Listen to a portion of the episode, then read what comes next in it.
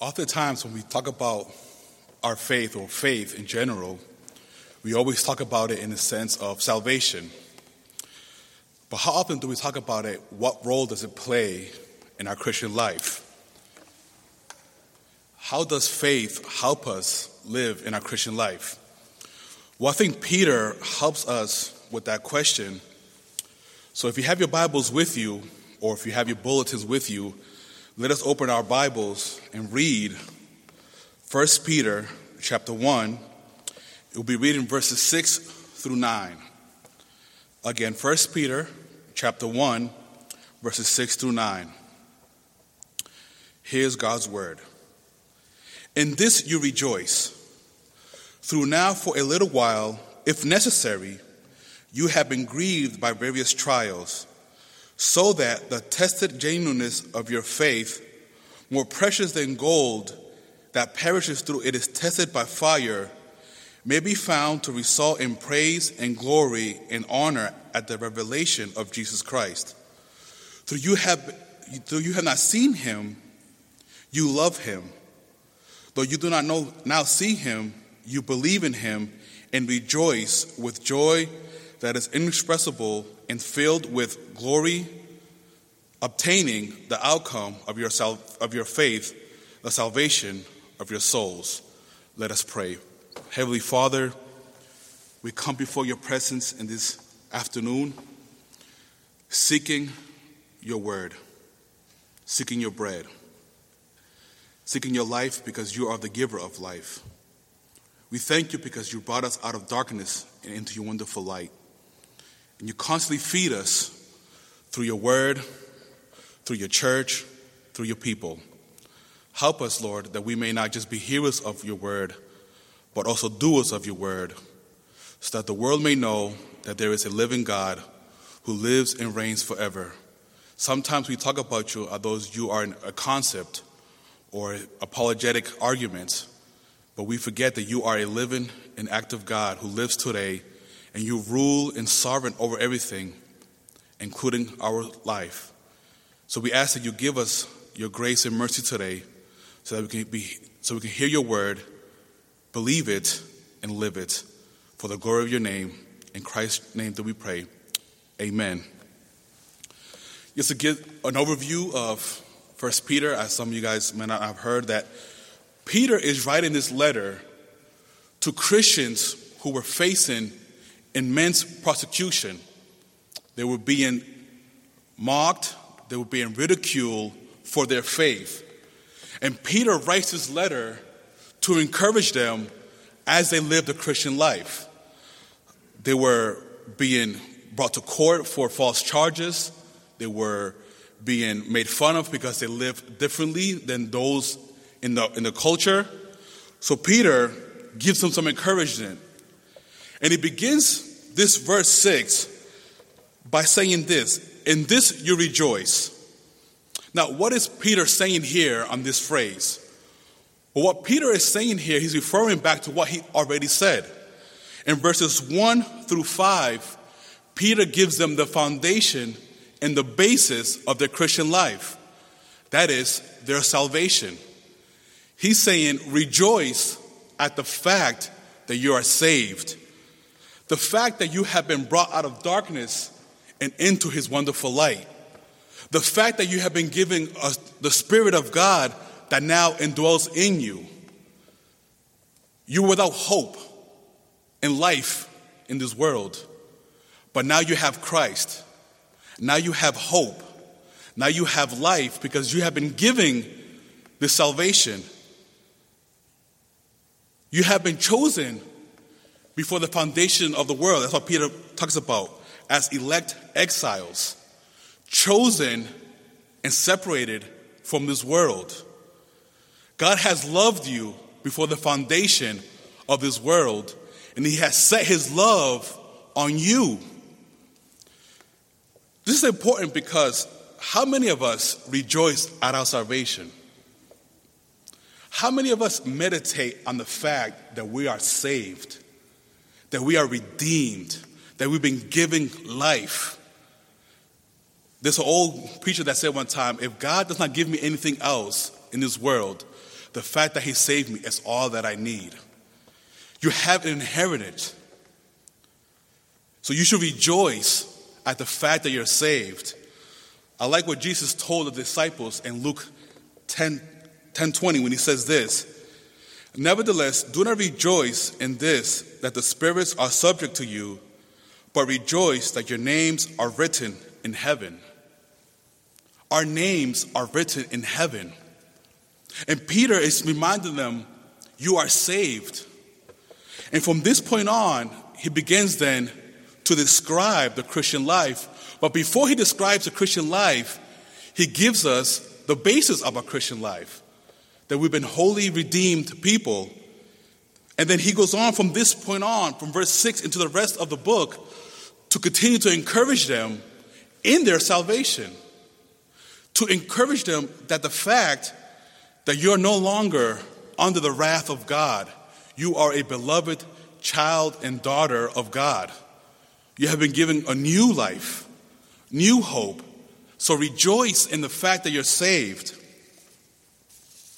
But Peter also is reminding them what is expected for every believer suffering.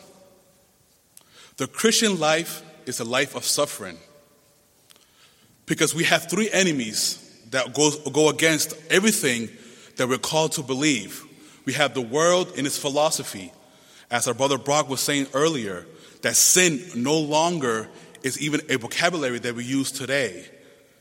We have the world in its influence that tells us contrary to what the Bible says. We have the devil, as the guy was praying today, who constantly assails us and constantly attacks us and constantly slanders us against God. And then we have our own personal flesh that constantly battles for us to do what is opposite. We're constantly biting, um, battling our flesh to live for God. We're under the burden and the, the, the heaviness of our flesh because of our sinful nature. So Peter is reminding them, you're going to suffer. It's a guarantee. And he reminds them in 1 Peter 4:12 when he says this, Beloved, do not be surprised at the fiery trials when it, come, when it comes upon you to test you, as though something strange were happening to you. Now, I want to be specific here. The trial that Peter is specifically speaking about is persecution. He's not talking about the daily, everyday result of the fall, which is sickness or um, bad health or your marriage just breaks down, but specifically to persecution. Now, we're living in time in the history in America where we're not facing a lot of persecution. And that is unique because throughout the whole world and throughout Christian history, that is not common. But as times move on, we will face persecution. Maybe not physically, but emotionally, mentally. So in the meantime, Peter is telling them and giving them some encouragement. Encouragement. And the first encouragement he gives them is remind them of the suffering that is for a short while. He says here in verse 6 In this you rejoice through now for a little while. In other words, that our suffering is momentarily, it is not everlasting, it is not forever. Now, I'm not saying for a month or for a week. Maybe some people are called to suffer their whole Christian life, some suffer for a season. But in any case, our suffering is short. We oftentimes get so influenced by the world that we live and we believe that this is all that it is. That we forget that there's an afterlife. That we forget that there's an eternity awaiting for us. And we only hear, as James says, a blimp, a spot, a vape. We're here for a vape and then boom, we're gone. So Peter's saying, Your suffering is short. It may not be for a month. It may be forever. It may be as long as you're alive. But overall, rejoice, as Paul tells us in 2 Corinthians chapter 4, 17, that this momentary suffering doesn't compare to what awaits us. And this expression that Peter gives is makes suffering more bearable because you realize It is for a short while. The example I like to use is when you go to the gym and you work out. In that time period, you're suffering and you're putting your body through pain and you're ripping your body apart. But you do it because it produces something good. Well, suffering is the same way, it's for a short while. So the question is what do we do while we're suffering? Peter gives another encouragement to rejoice. We're called to rejoice in our suffering. And this phrase is constantly used throughout the Bible. He uses it in 1 Peter, as I read earlier. James chapter 1, verse 2 says, Consider it all joy, or in other words, count it as joy. Romans 5 3 says that joy, rejoice in your suffering. Throughout the scripture, we are told to rejoice in our suffering. Look at what he says in 1 Peter um, verse 13. But rejoice insofar as you share in Christ's suffering, that you may also rejoice and be glad when his glory is revealed. So then the question is why do we rejoice in our suffering? Well, Peter keeps giving us the answer. If necessary, that's an interesting phrase, if necessary. In other words, what Peter's saying that suffering is, God, is part of God's plan. God does lead us into suffering. But what Peter is telling us, if that is true, that means that God is sovereign over our suffering. And this is what Peter it reminds them constantly throughout the book that God is sovereign over your suffering. That even in the midst of your worst pain, God is in control of every situation that happens in your life. When Jesus was baptized and he came from the water, what was the first thing that happened? The Spirit led him into the temptation, and for 40 days he was tempted and suffered. God love leads us into a suffering. And this is hard, especially for me as I as I come into ministry, seeing that suffering is part of God's plan. It's going to happen, whether you're going through it now, whether you're coming out of it, or what you will in the future. And the best story I can think of is Job. Because it was God who told Satan about Job. When Satan was roaming around and Satan went up and, he, and God asked him, What are you doing, Satan? He goes, Roaming around. He goes, Have you considered my servant Job? He goes, I haven't, but if you want to, if you want to do it, let's, let's go. And God allowed Satan to, to, to bring suffering to Job, both physically and processionally. But what, why is suffering important for us? Well, this is the theme of, the, of, of this few verses. Is that so we can grow in our faith? Suffering helps us to produce our growth in our faith. Look at what Job says towards the end of, after all he suffered. I love this section right here. Look, look at what Job says about his faith and his faith in God. I know that you do, I know that you can do all things and that no purpose of yours can be thwarted. Who is this that hides counsel without knowledge? Therefore, I have uttered what I do not understand, things too wonderful for me, which I do not know. Hear, and I will speak. I will question you, and you will make it known to me. I heard of you by the hearing of the ear, but now my eye sees you. Therefore, I despise myself and repent in dust and ashes. Job's faith grew even more while he was suffering. He says, I heard about you through the hearing, but now I see you. And Job was declared righteous. God says he is righteous. He was a, a, man that was, if you want to put it in modern times, that was going to church. He was reading his Bible. He was confessing his sin. He was, you know, doing everything that a Christian is supposed to do. But God says you need to grow. So this is why we rejoice. It's not that God is mad at us. It's not that God hates us or he's trying to hurt us or trying to do something evil to us. He wants us to grow in our faith. So that's why he, he produces suffering. Because suffering gives us hope. Because as we see God's work in our life through our suffering, we begin to mature in love for Him and believe in Him. And here Peter says, by various trials, some say it's colorful trials. As I said before, trial means persecution. The believers at this time were facing immense persecution. They were being tested for their faith. They were being mocked for being a Christian. They were being ridiculed for who they believe. Now, it is hard to live for Christ here in America because it is so opposite of what we believe. Because here in America, we talk about to love ourselves, to take care of ourselves, to believe in ourselves, uh, to do the things the opposite. I remember when I became a Christian, one of the fears that I had was this. For a few months, I would lie to my cousins when I, when I first became a Christian. I said, hey guys, I'm going to some girl's house, I'll be right back. But really, what I was doing, I was going to church. But it wasn't until I started reading the Bible, and Luke, Matthew 10 20, 33 says, If you deny me before man, I will deny before my Father in heaven. And at that point, I had to make a decision. Do I continue to live this double life, or do I stand for Christ?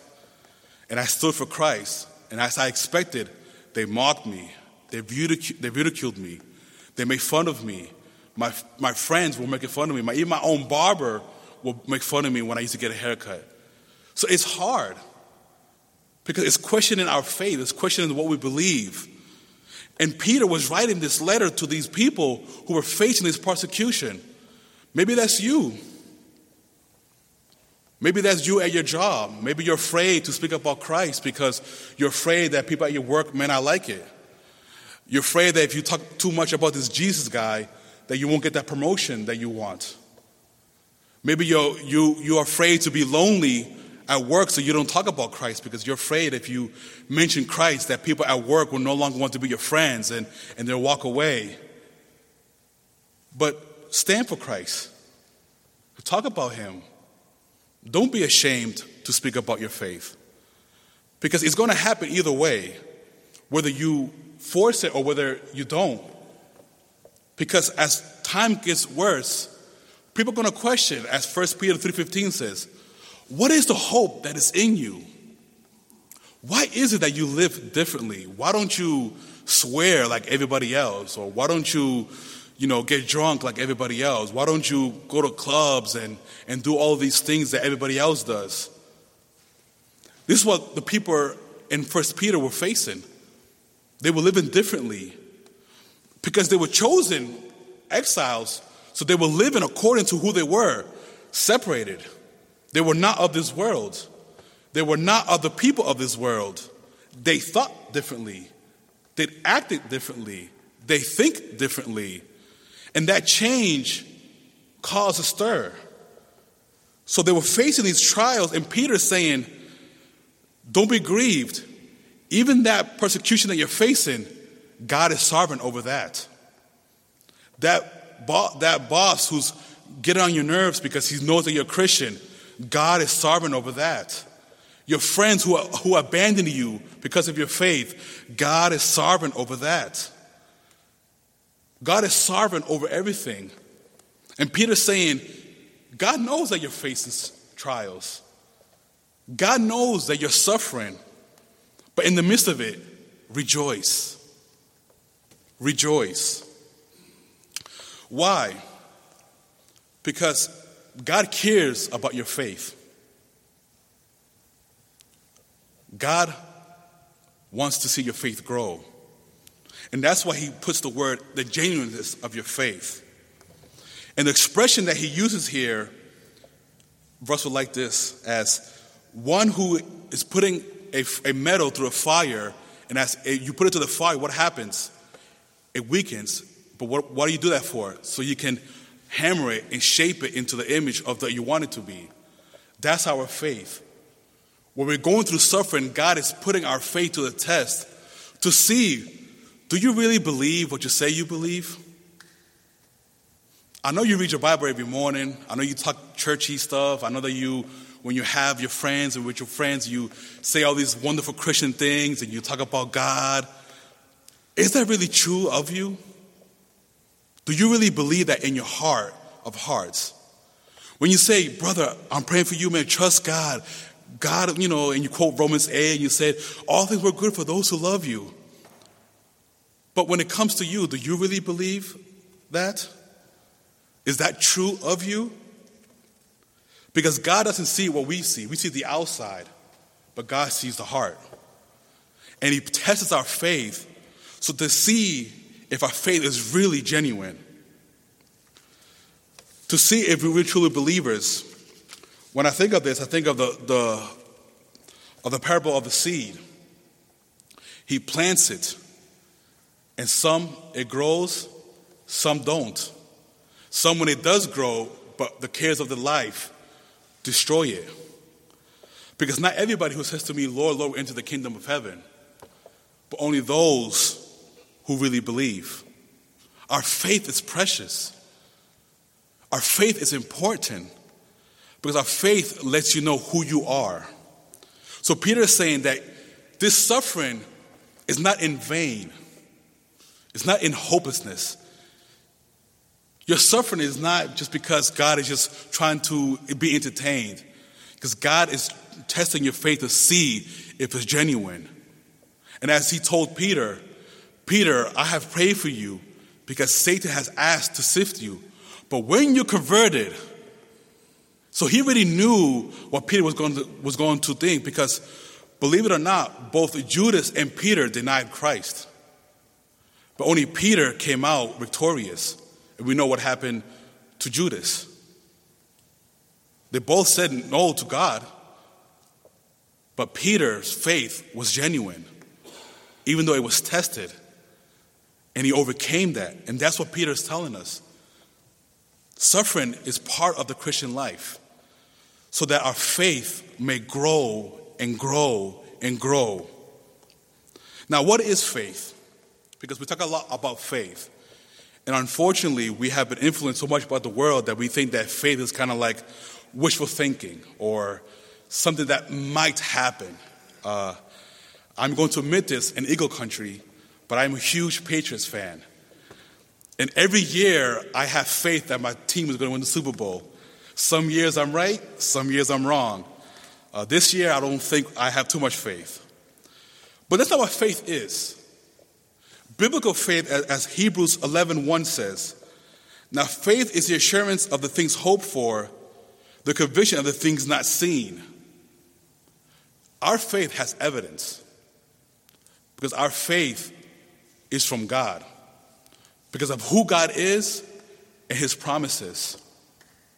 Faith is not is believing what we do not yet see. But I know that my faith is certain because I know who I, I believe in is true. And one of the ways is his resurrection.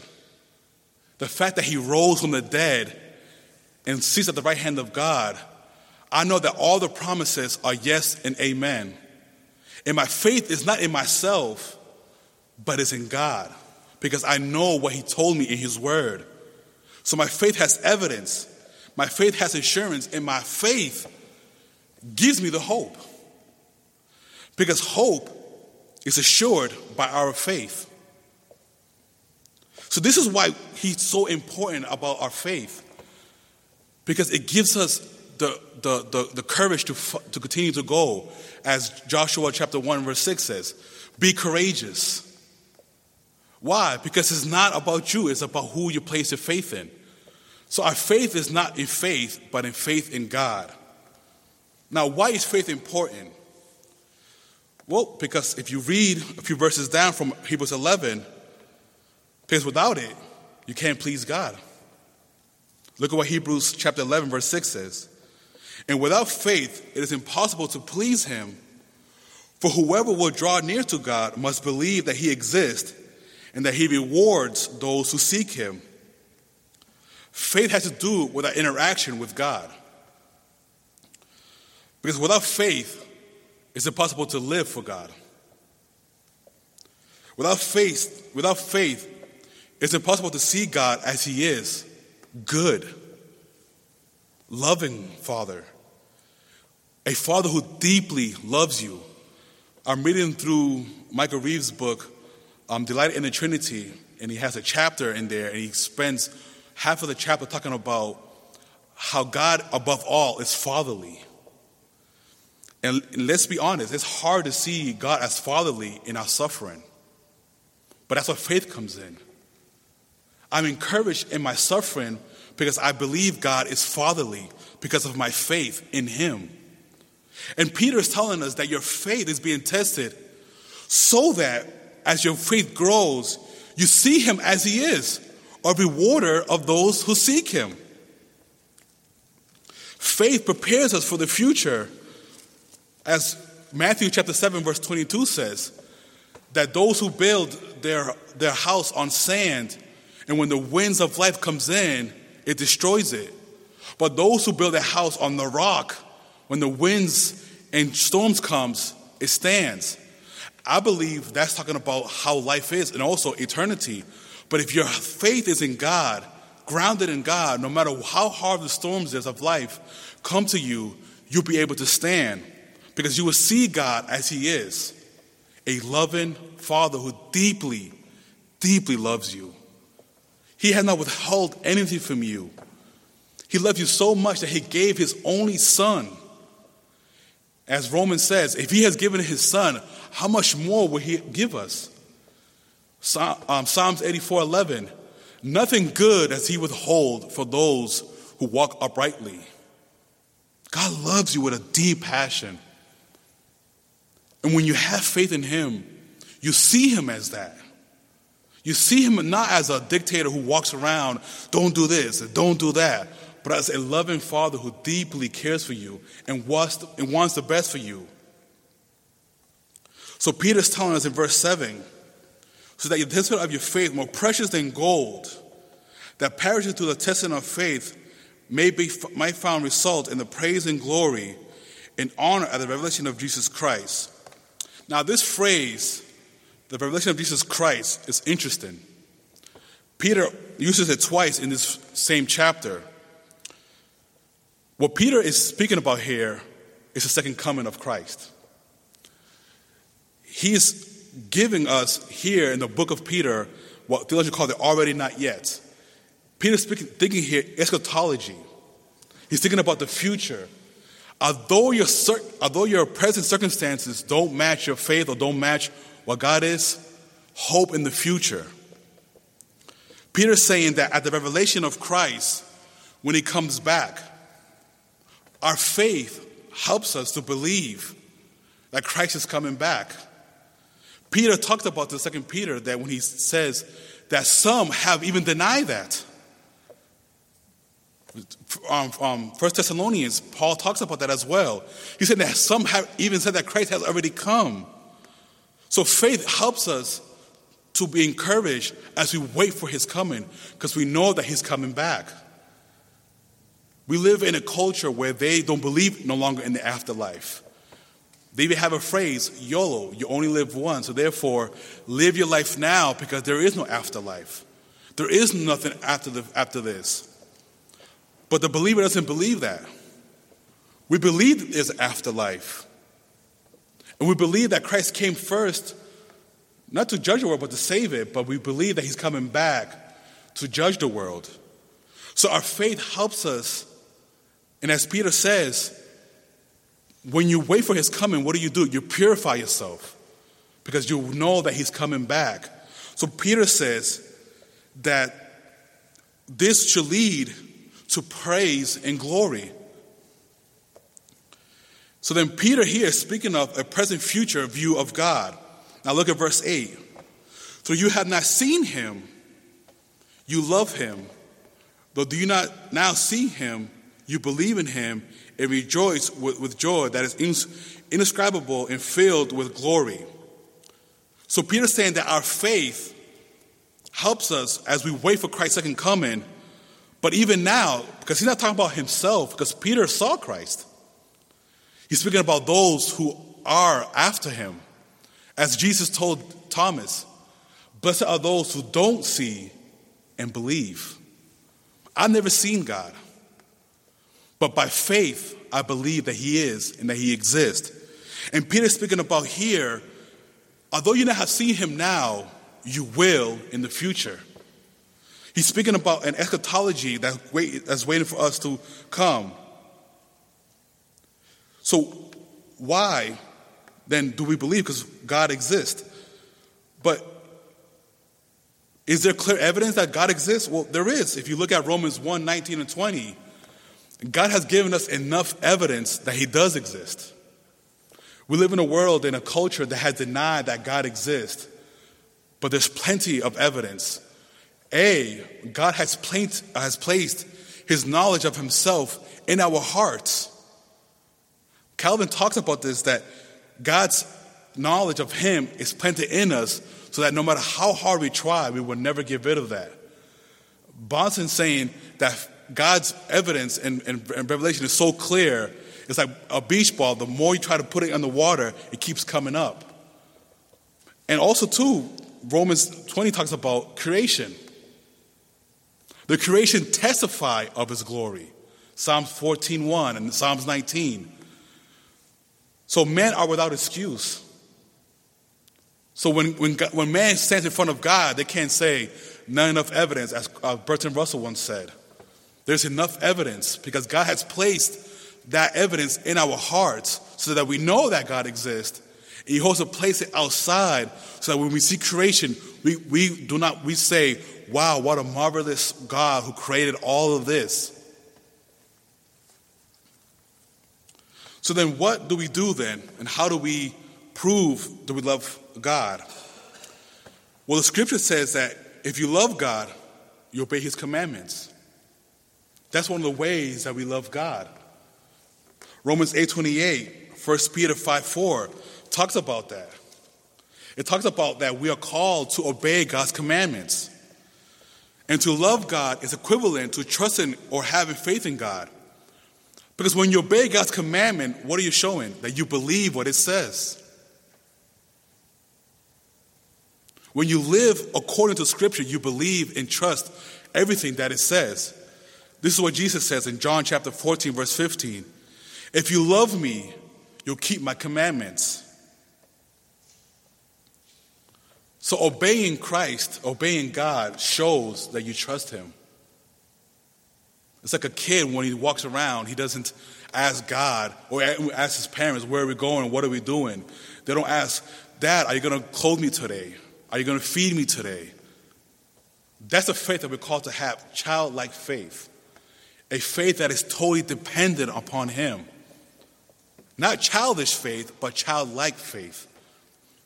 And we do that when we obey His commandments, when we live according to the Scripture.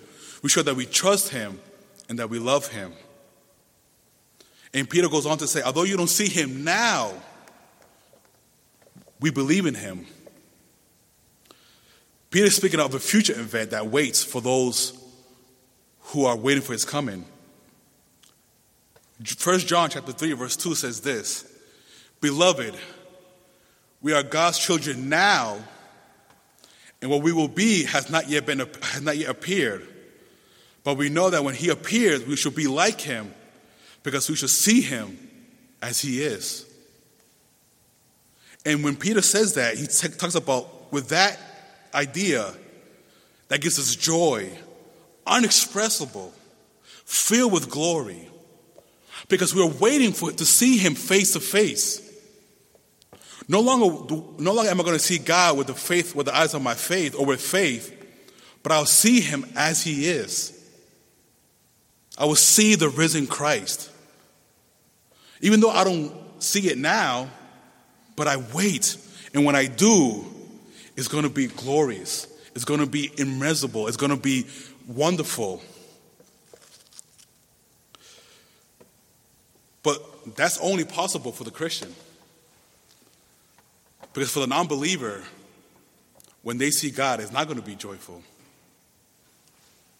It's not going to be hopeful. It's going to be dread. It's going to be pain. But for the Christian, we rejoice because we want to see God. We want to see Christ.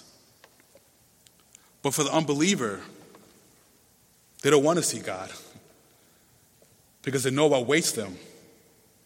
They know that they'll be separated from Him. They know that they'll be cast into the lake of fire where the Bible says that the, that the water will not quench the thirst. But for the believer, we long for that day.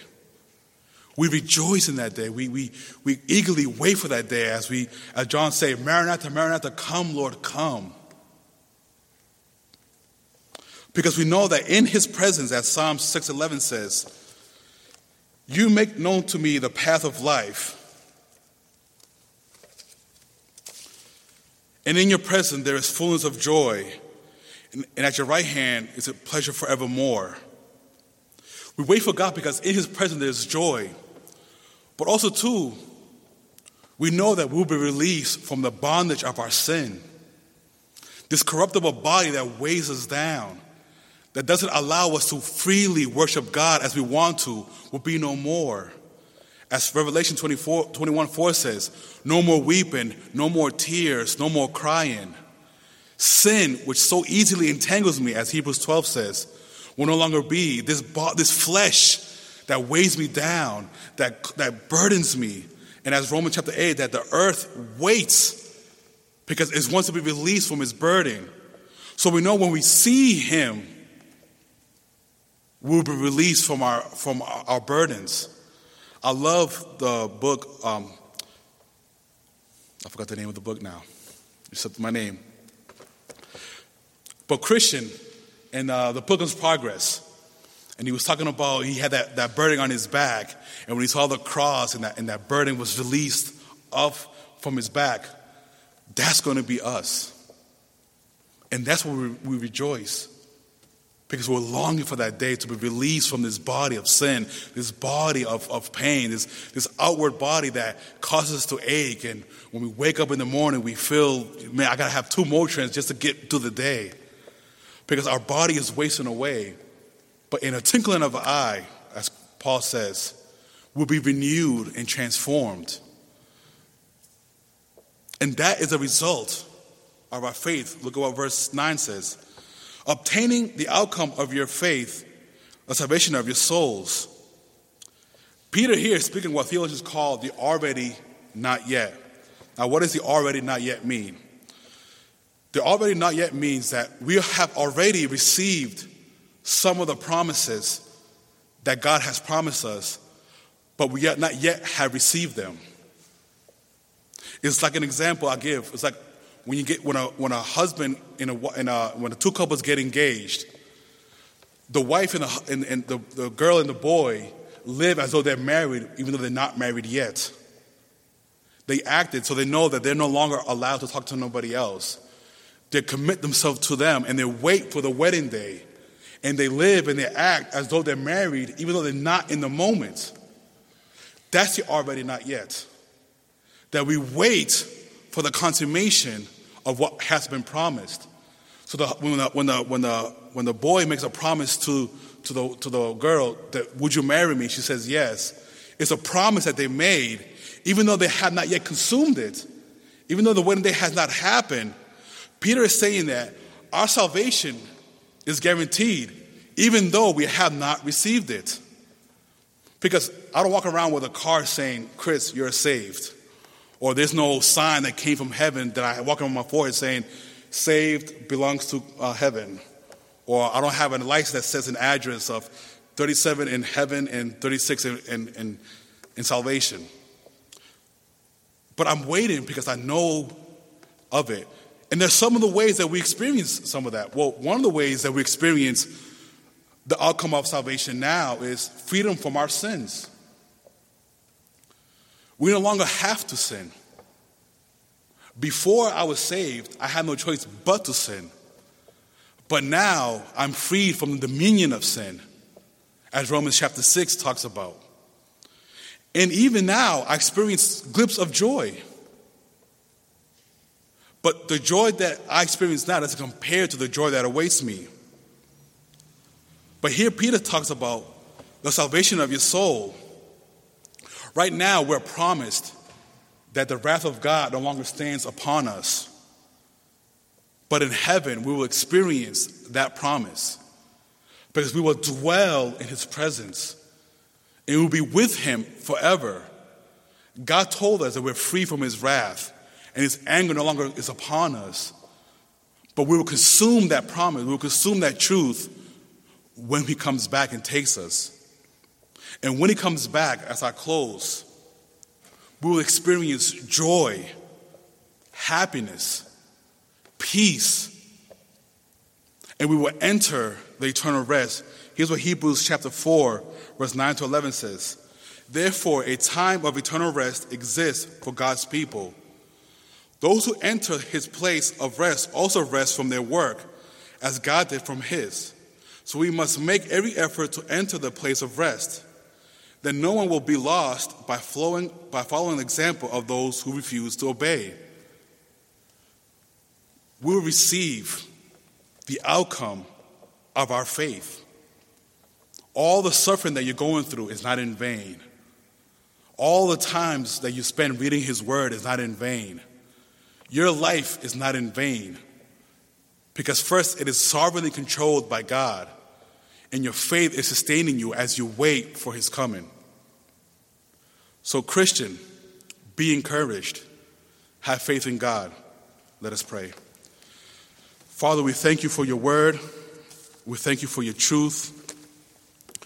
We ask that you guide us and lead us and show us the path. Lord, I help us to believe. Help our unbelief, Lord. Help us to grow in our faith so that we can see you as a loving Father and that we wait eagerly for your second coming. Give us grace as you always do, and give us mercy so that we can stand firm. Though the enemy will attack us, though the world will mock us, though the flesh would, would, would cause us to go against your word, help us, Lord, to fight the good fight of faith. And then when you come back, we will experience your love and kindness. And it is in Christ's name that we pray. Amen.